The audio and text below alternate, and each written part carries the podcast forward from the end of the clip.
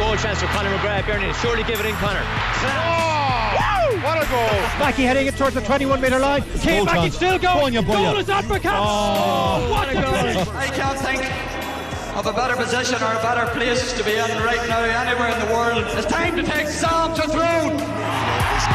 If you look back in sporting history, you'll see that the whingers and the whiners are forgotten. The characters remembered briefly. But will stick in your mind that the champions who showed class. I want nothing to do with that, to be quite honest. You know, I think it's a disgrace. A small change before the game worth the street. Bit of luck, said Donovan That's had a wild effort on goal. It's over! Equaliser! Incredible! Oh! See all the coppers! Good, it might sound a little something, but damn the game if it don't mean nothing. How's it going? Welcome along to the GAA podcast. Nathan Murphy with you alongside Dave McIntyre. Hello there. Congratulations, Mr. McIntyre, Thank you. the new daddy. Yes. Yes, it's, um, How's it's it all been going? an unusual week. Has it, yeah? I've been trying to combine these new fatherly duties with commentating on the GAA Championship and staying out of your way. I think I've managed to achieve all three reasonably well. Yeah, and I, I know you're a big supporter of Mayo football, but I was surprised with how far you've taken it. Naming it after a Mayo great. Naming this child Well, after I- the great Alan Dillon. It's spelt with a Y though. That's that's not how Alan Dillon spells his name. Exactly. So I, I've clearly misspelt it. You have clearly Yes. misspelt it. Um, we haven't registered the birth yet, so I will make sure that when I'm completing the paperwork, that that little oversight will be amended. All going well, though? All going very well. Good, good. Can't wait for this weekend though. Baby or no baby. Well, we're recording on Thursday because we have to set off early to get to Limerick because nobody has ever travelled to Limerick for a match before. May- Mayo people have actually never been in Limerick. No Mayo person has ever set foot in Limerick before, is what I've got uh, from the past few days. Right, I see. So they don't know how to get there. We, we literally well, I'll do be not know going. how to get I'll there. be setting out from Dublin, and I would have thought Have that you got a minibus you could give a lift? Ninety-eight percent of the traffic heading to the Gaelic grounds will not be coming from the Dublin direction. So I'm pretty happy that Mayo will be heading via Galway, and Kerry will be heading from the south. So coming from the capital should be fine. Adrian Barry is not with us this afternoon, so we have a new voice on the podcast. And you may remember the first few weeks of the podcast, we had made a lot more sense. We had a lot of stats. We had- had done our research, mainly because this man supplied us with all our information. Tommy Rooney. Lads, how's it going? How's I it swapped going? a Westmeath man for a Meath man. Thanks for having me Wow, we have gone up in the world. It's it's a pleasure, Tommy. In April, I just want to say that uh, Meath men don't have great memories of Limerick either. We had a qualifier game in there a couple of years Did they ago. even play Fermanagh down there? Because I know they got a hiding off Limerick, didn't they? Got Conceded hide- five goals, was it? Yeah, that was a bad day. That was a dark day. Yes, yes. So you're a Meath man. What what part? Meath Hill, so it's right in the north corner, up by Cavan and Louth. So Ah, Dave's neck of the woods. There you go. yeah, So look at we have a very high standard on this podcast. I'm sure you've been listening in every week. You know, we know our stuff. oh I know. So I want to make sure you know your stuff. Okay, So we're going to do a little quiz okay. on Meath and all things Meath. And if you don't get enough questions right, you're out the door. Simple as that. Right. So I'll start with a simple one. Last year, Meath had one All Star nominee. Who was he? Mickey Newman. God damn it. when was the last time Meath won the O'Byrne Cup? Oh, I've got him. I've got him. 2008. Ah, 06, you're out of here. this is the this is the key question though. If you This get the- this, this one, if, if you get this one right, Yeah. you can stay. How many Meath men should have been sent off for the infamous brawl against Mayo in '96? Hmm. Definitely three. Oh, that's very generous. I was expecting to be a real man and say none. Definitely three. I've three. had Liam McHale on my ear for the last couple of months, so I'm gonna have to say three. Ah, Liam is over it. He doesn't. He's well over that sending off at Does this that stage. keep Liam awake at night? Well, just I'm not the- sure if it does. Liam's with us. The, he's with us this Saturday and off the ball, so we'll talk. We might we might just put that to him. Yeah, uh, Liam McHale is going to be down in Limerick, keeping a very close eye on Mayo against Kerry. Didn't think we were going to be talking about two football matches, but it means that we've loads more to talk about this weekend. So Mayo Kerry, five o'clock throw in in Limerick, and uh, Dublin against Donegal, half three in Croke Park. So Mayo Kerry, my thoughts on last weekend are that Mayo showed that they have a higher level than Kerry. Mayo's problem is they don't seem to be getting to that higher level for any more than 15 minutes in a match. Yeah, they've pretty much shown it in every game. Bar the Roscommon game, I don't think they had a purple patch in the entirety of that game. But certainly against Galway, the either side of half time, they just blew them away. Against Cork, they looked like they were absolutely hitting 100% of their abilities at times in that quarter final and ultimately could have lost the game. They probably should have lost the game last weekend, and Kerry will feel that they left it behind them, just in the same way that Mayo will also feel that there's no question they should have closed it out. I don't know where their 70 minute performance is going to come from. If it's actually in the locker, the Mayo locker, that would be a big doubt of mine. But you don't necessarily have to do that. I mean, how many times over the last three seasons in 2011 when they won the All Ireland, and then when they got to the semi-finals or final or won the All Ireland in the previous three years, have Dublin actually played well for 70 minutes? I don't think it's happened once. Yeah, Mayo's problem is that they're not really playing well for more than 15 or 20 minutes. But even I don't think Dublin would have done that. I mean, I can't recall a real stellar Dublin performance aside from the win over Tyrone in 2011, where you looked at them and you thought, this team are playing to the absolute best of their abilities for 70 minutes. And very few teams manage to do that. Mayo's problem is that when they're not in their purple patch, they're conceding huge amounts of scores. They're letting 1 5 go in a six minute period, for example, or 1 1 as it was in two minutes against Kerry at the back end of the game last weekend. So I'm not quite sure, but you would imagine that when you look at a replay, the question you have to ask is which county, which team has more room for improvement. And I would just about side of Mayo on that particular note.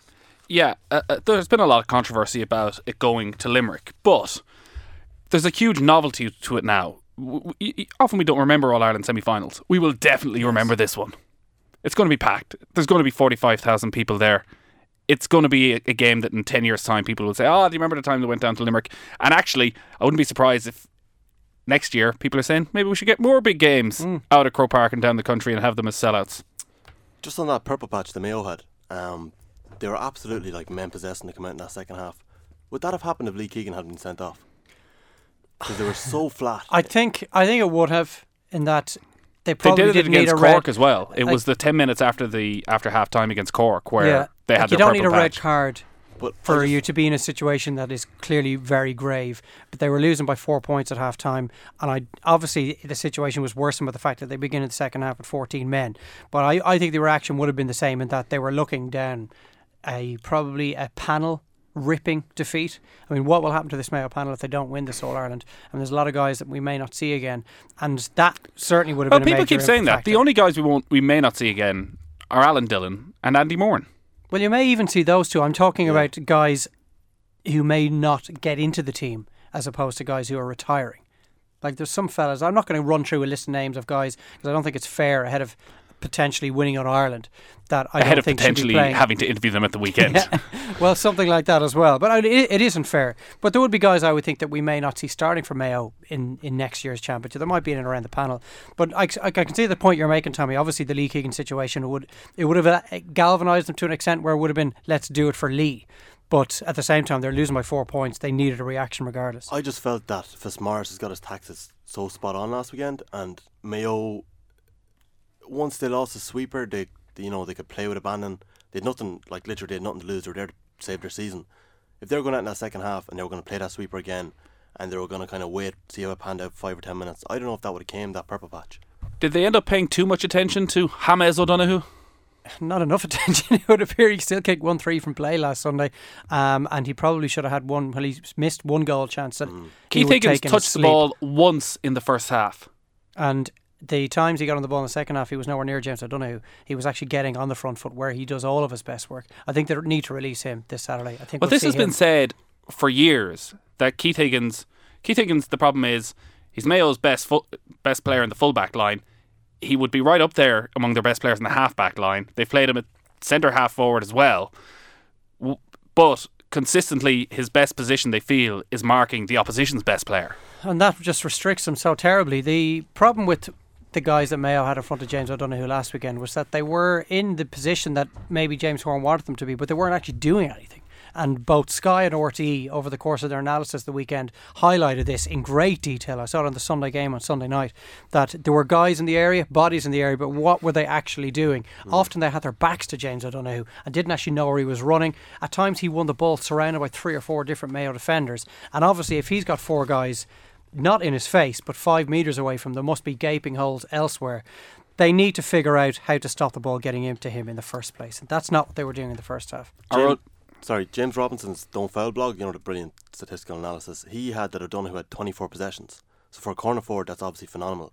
But like, a lot of the time that O'Donoghue was getting the ball, it was just outside his own 45. and he had to pass the ball a lot of the time. I know he scored one three and he should have had two four, but like maybe it did work that they had to force him out the field, leaving Paul Geaney is the only man They, outside. get, they did kick some brilliant points in the first half, Kerry, from 30, hmm. 35 metres out, where Mayo were keeping them out to that level. They didn't really let them inside in the first half, where they did on several occasions. And perhaps that was when Donaghy came on, when Kerry are a bit more direct, when they're putting the high ball in on top of Ger Cafferkey, which seemed to work every time. It was reminiscent of the 2006 final, where Donaghy just wreaked havoc. But it was like going back in time, as Kieran came on and won that. He won two balls in a row, won a free off, one of them created the goal off the other. It was like he'd just been transported back in 2006 when he when he was the footballer of the year. I always have loved watching Donaghy when I'd be going to matches working and the way just what it means to him and he gets Mm-hmm. involved in everything. But when he's playing against your own county, there's there's been many times I just want to run onto the pitch and punch him in the face. He's done a lot of damage to me. He is one of those players who you always want on your side because he gets stuck in and there's always a little bit of a dig here and there and a sly dig and he's winding people up and it's not just his height and his presence. He has a way of getting under the skin of defenders as well. He's constantly in the rear, there's a bit of thrash talking in there and can he do it again? Is that is that now his role? Is it is it 20 25 I can't minutes? see him starting a championship game. No. Certainly not this summer, um, and maybe not again. But how do Mayo counter him if he comes on for another ten minutes? Well, the opposition have managed to counter Kieran Donaghy for a good number of games over the last four years, for example. Now, injuries haven't helped, but if you remember what he was like in 2006, 2007, 2000, all the way through 2009 when they won their last All Ireland, that diagonal ball just seemed to continually work. But and particularly when Cooper was sniffing around him now, it's O'Donoghue. But there was a long period over the last two or three years where it just didn't seem to work, and like the manner in which teams started to put guys on the edge of the square, big guys, because of what Donny achieved in 2006, they completely went away from that. Michael Murphy, I think, is the only player that I can really recall that's played that role really well, and that was only for about 10 minutes in the All Ireland final against Mayo two years ago. So teams will have to just go back and figure out a way to counteract him. You just need one guy in front and one guy behind. Yeah, is there a sense that because Donaghy had been out of the spotlight and had been out of form and all the injuries for so long, that They Mayo had, forgot how to he- deal with him. Yeah, Mayo, well, Mayo didn't have a plan to deal with him because Yeah. they didn't expect him to make such an impression. Whereas now they've had a week to go through it. Ger Cafferkey's a really good player. And he sat down, he's watched the video, Horan says, and the Mayo management team say, okay, this is what we do if he comes Yeah, on when again. He comes on. But their problem then- is that if you're trying to keep two guys on O'Donoghue and you want to keep two, one guy in front and one guy behind Kieran Donaghy, well, that's going to uh, put up a lot of space for the likes of Paul Geaney, who was very quiet last weekend, didn't score from play. Um, if you look at the, some of the points, What about his brother? His cousin. His brother? His uh, cousin managed to kick a couple of points. I heard you on Sky last night, you got the cousin in. You're Yeah. saving the good stuff for Sky. Yeah. We, well, uh, what making all my mistakes on, on off the ball. The um, point scoring last weekend was just sublime from Kerry. If you think of the two that David Moran got, are up there with the two best points Oh, of this year's championship. wow. Fionn Fitzgerald kicked a raking score. Peter Crowley come up to kick just his second ever score in championship football. The equaliser from Kieran O'Leary. That guy had ice flowing through his veins as he put that one over the bar. And there was a couple of other really top class scores from Kerry. No, most notably though from James O'Donoghue as well. I would fear that Kerry, from their point of view, will not be able to kick those sort of points again this weekend.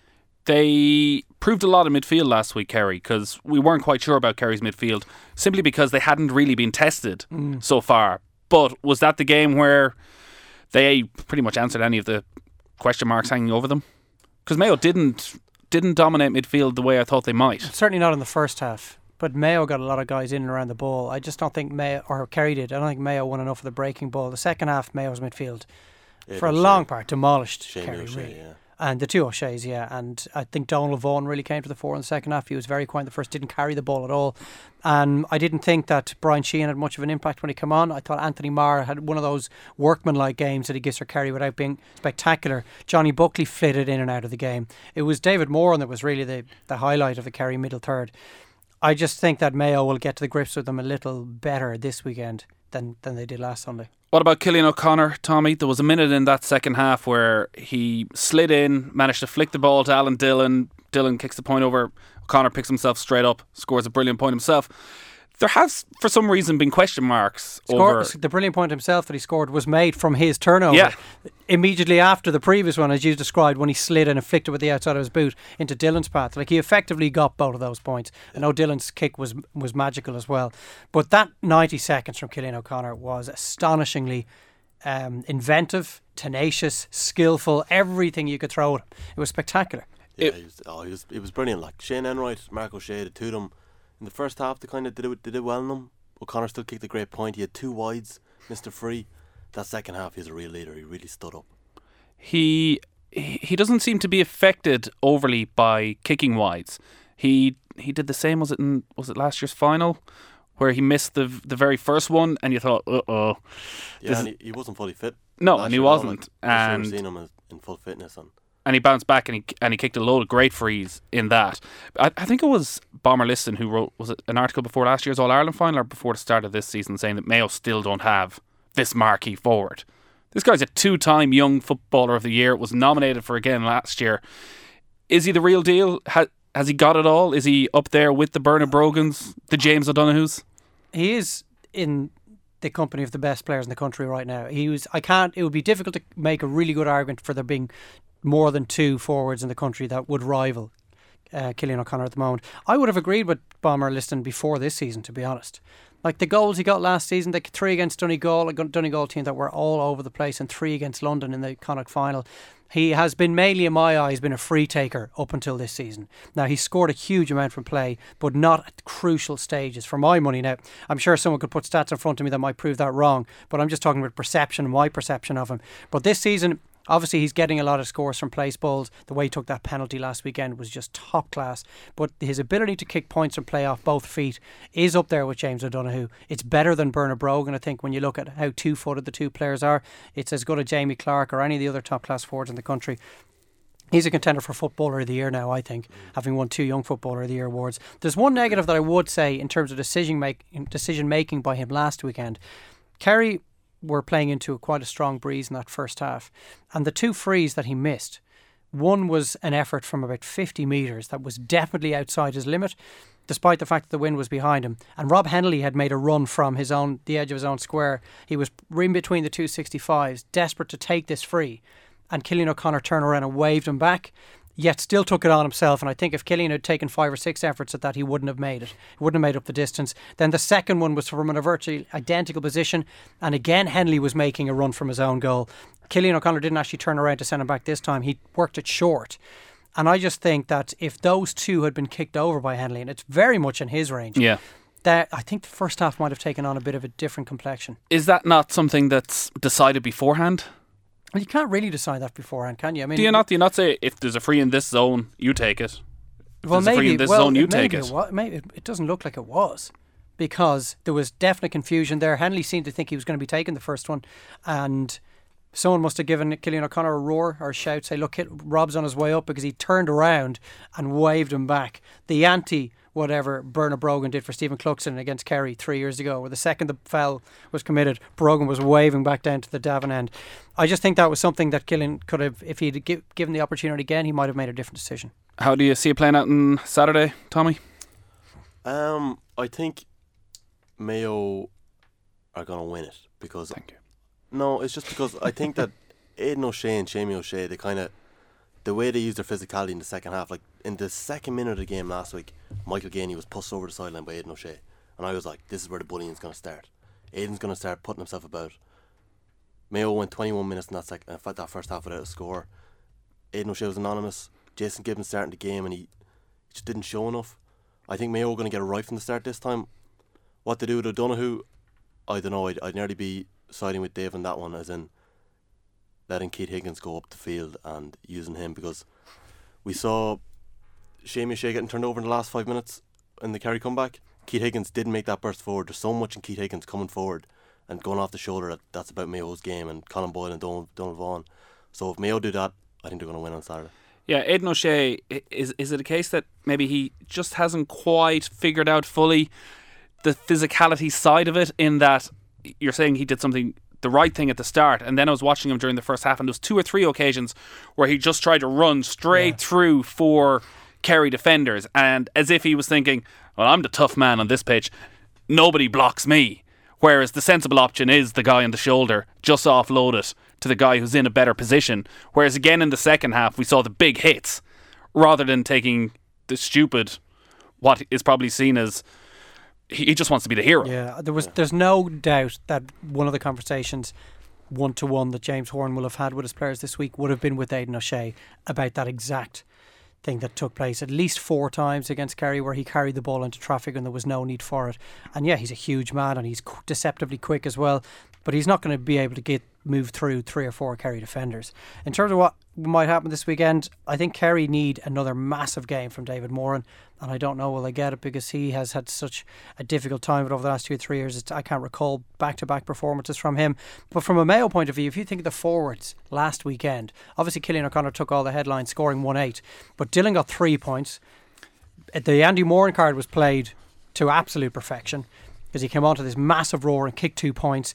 They even got a brilliant score from Jason Doherty, which was Mm. crucial, 15 minutes from time, and he had been quiet up until then.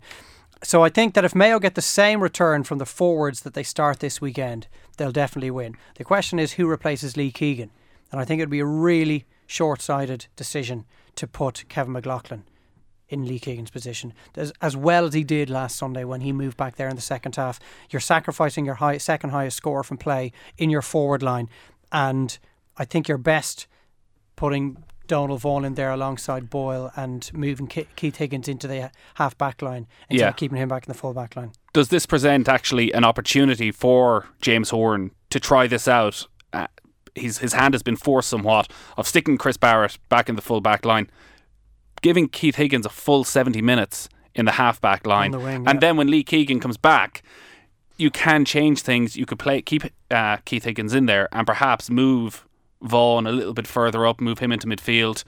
Uh, a couple of points on that. Alan Dillon has returned to form brilliantly over the past couple of matches in the quarterfinal and in this first semi final.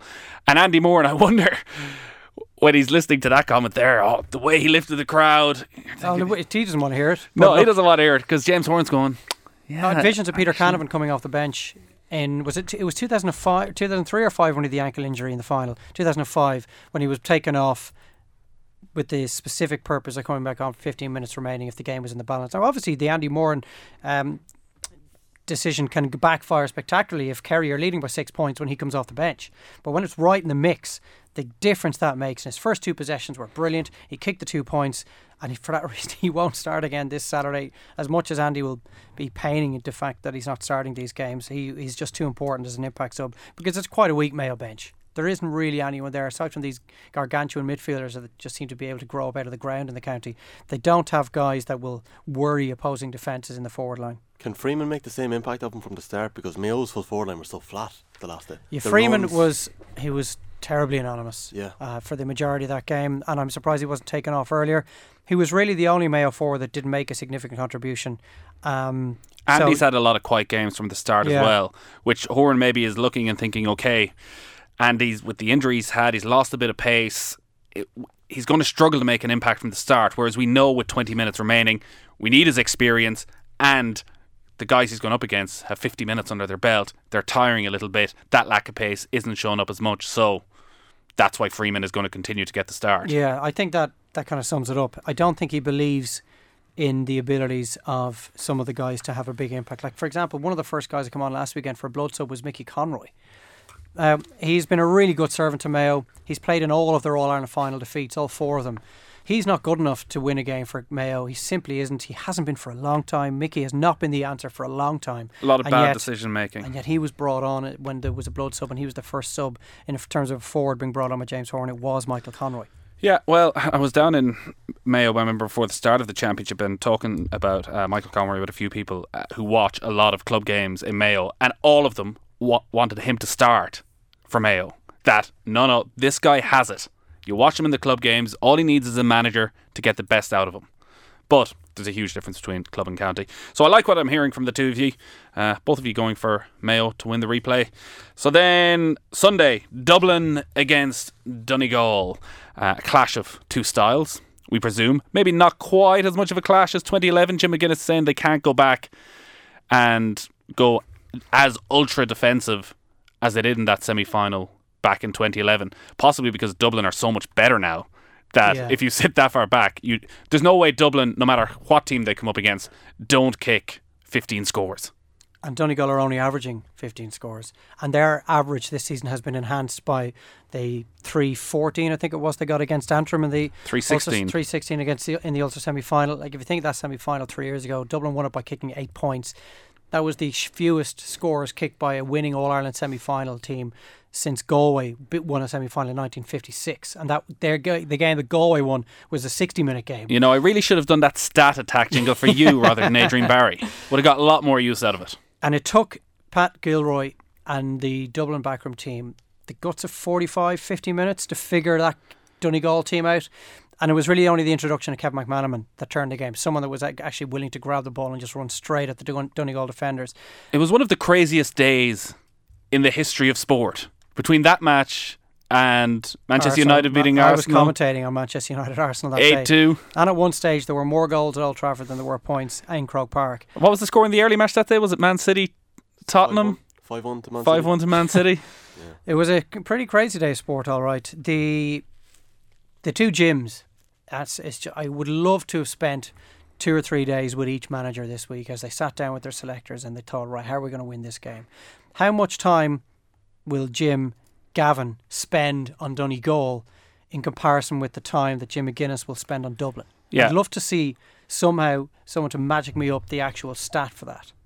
because I believe Jim Gavin, uh, at first when he got the job first and he started talking about the way he wanted Dublin to play in the great tradition of the old Dublin sides, wants the players to express themselves, play an attacking brand of football. It's like, yeah, yeah, whatever. Wait till you get to an All Ireland semi final, you'll do whatever it takes to win. But by and large, he actually does stick to this. And he does want his players to go and attack. And he puts a lot into the training games, and that's what their team is based about. I, I don't think he does pay a huge amount of attention to the opponent. Whereas Donegal were down in Johnstown House for five days together. I'm sure the reason for that was Jim McGuinness is coming up with something. Some sort of, it may not work, but he says it may not be as defensive as 2011, but there's going to be something 2011 like about the way Donegal, Donegal go out and go and perform in this game. Well, it can't be any more defensive than they have been this season, can they? I mean, they won't revert surely back to three years ago, Tommy. If you think they they only got 112 against Armagh.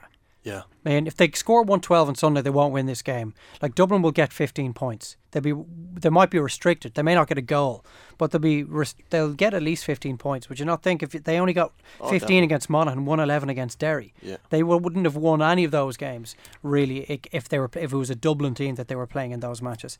I, I, I wonder how much can they restrict Dublin? Can they keep them to 12 points? Well, in that 2011 game, Dublin knew there was something coming at them, but I don't think that they could quite expect that from Donegal. Like, and Donegal can't spring a surprise like that again.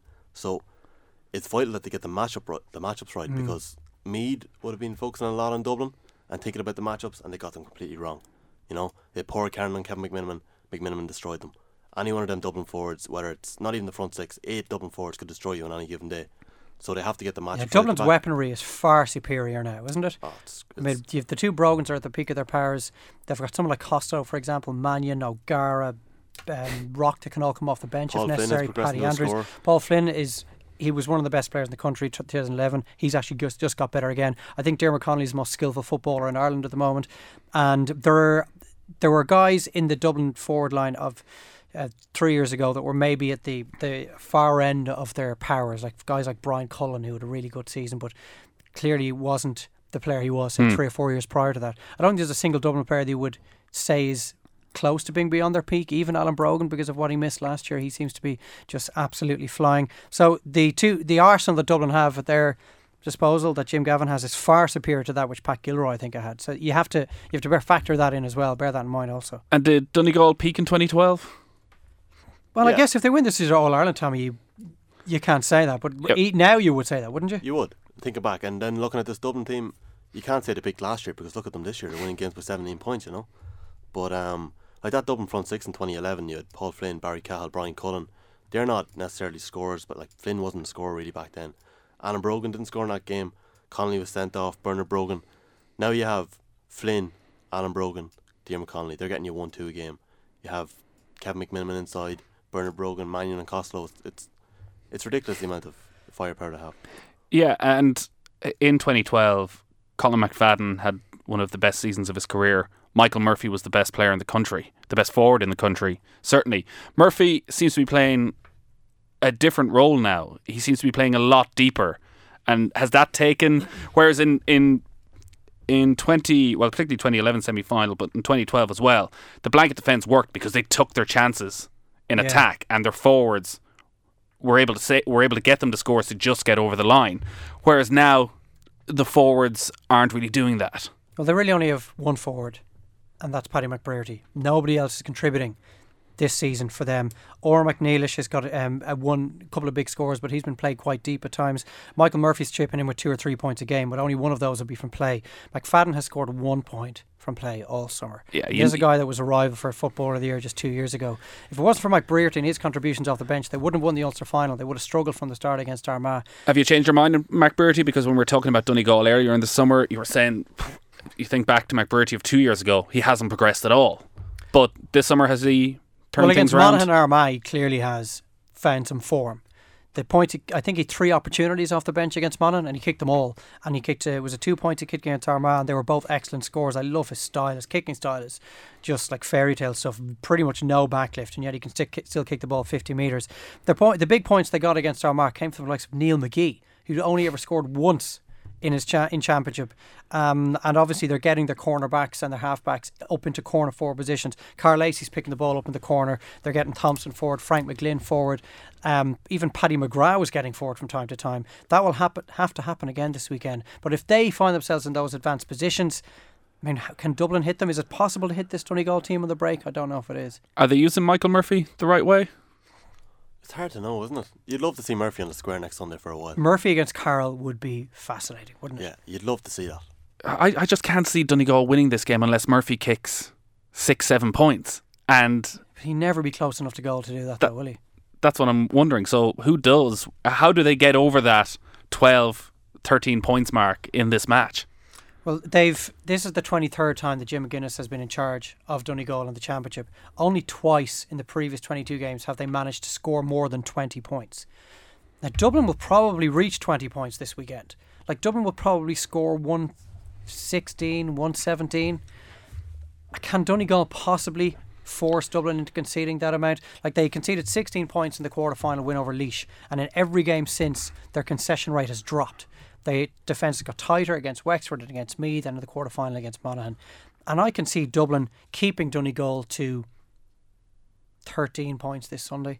And if that happens, it's virtually impossible to see Donegal winning 13 12. Yeah, uh, the one question mark you might have over Dublin, which they've really answered, is that they were starting games slowly. That if Donegal could get at them and could be leading even by a couple of points at half time and have something, if it's 8 6 at half time Mm. this time, and just have something to hold on to, that that's the only way they can maybe win this game. I think in the Monaghan game, you know, Monaghan lost the mini battles. Like they tried to get physical with Dublin, but Dublin were winning them physical battles. You know, the, the little scuffles off the ball and stuff like that. Armagh put it up to Donegal, and they were, they were rattling them at times, you know. They If should have beaten them.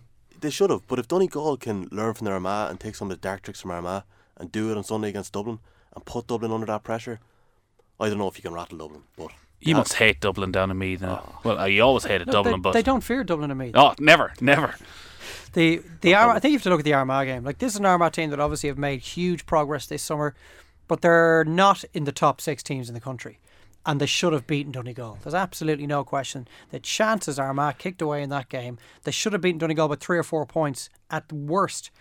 And I think if you take that game as one of the major evidence basis for what we're going to see on Sunday, it's so hard to put together an argument as to why Donegal will be able to beat Dublin, but should have been beaten by Armagh. If Donegal lose this game, is is that it for Jim McGuinness? I would have thought it's probably it for Jim anyway. Does he? Can he come back for a fifth year? Yeah, there's going to be a lot of change because it seems to be the same case with uh, James Horan that whether Mayo win or lose the All Ireland, that that's it. And both both of them, I, I, I, as someone who has two young kids, and Dave is just getting into this. Uh, I don't know how they do it. Both of them have large families of extremely young children. Yeah. How do they get away with it? McGuinness has his job in Glasgow as well. you Yeah. know, so I don't know how they do it, but even if even if you were a school teacher, for example, and you had no kids, like four years is still sort of the peak of the cycle for these managers. I mean, the days of the of Mickey Harte are long gone. There's no way, man. You just saw Alan Mulholland stepping down just when it looks like he's really starting to get something out of Galway.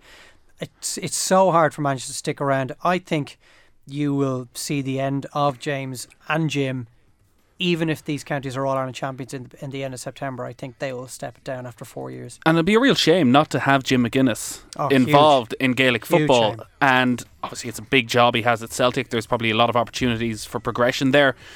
And I don't know if there is a job, if a job can be made for him in the GAA, that somebody goes, What are you getting paid at Celtic? We can match that. Oh, the GAA You are- guys like him. Yeah, that we know what the respect you have from young people within this country and the talent you have as a coach that you give this guy whatever it is 100 grand a year and you say work for us full time travel Mm. around the country and inspire people to play Gaelic football Well, say for example, it, at the end of September, he he's been there for four years and they've won three Ulsters and two All Irelands, and he's looking at Neil Gallagher, and he's looking at Paul Durcan, and he's looking at uh, Rory Kavanagh and Christy Toye and Colm McFadden, and he's thinking, have I got the best out of these guys?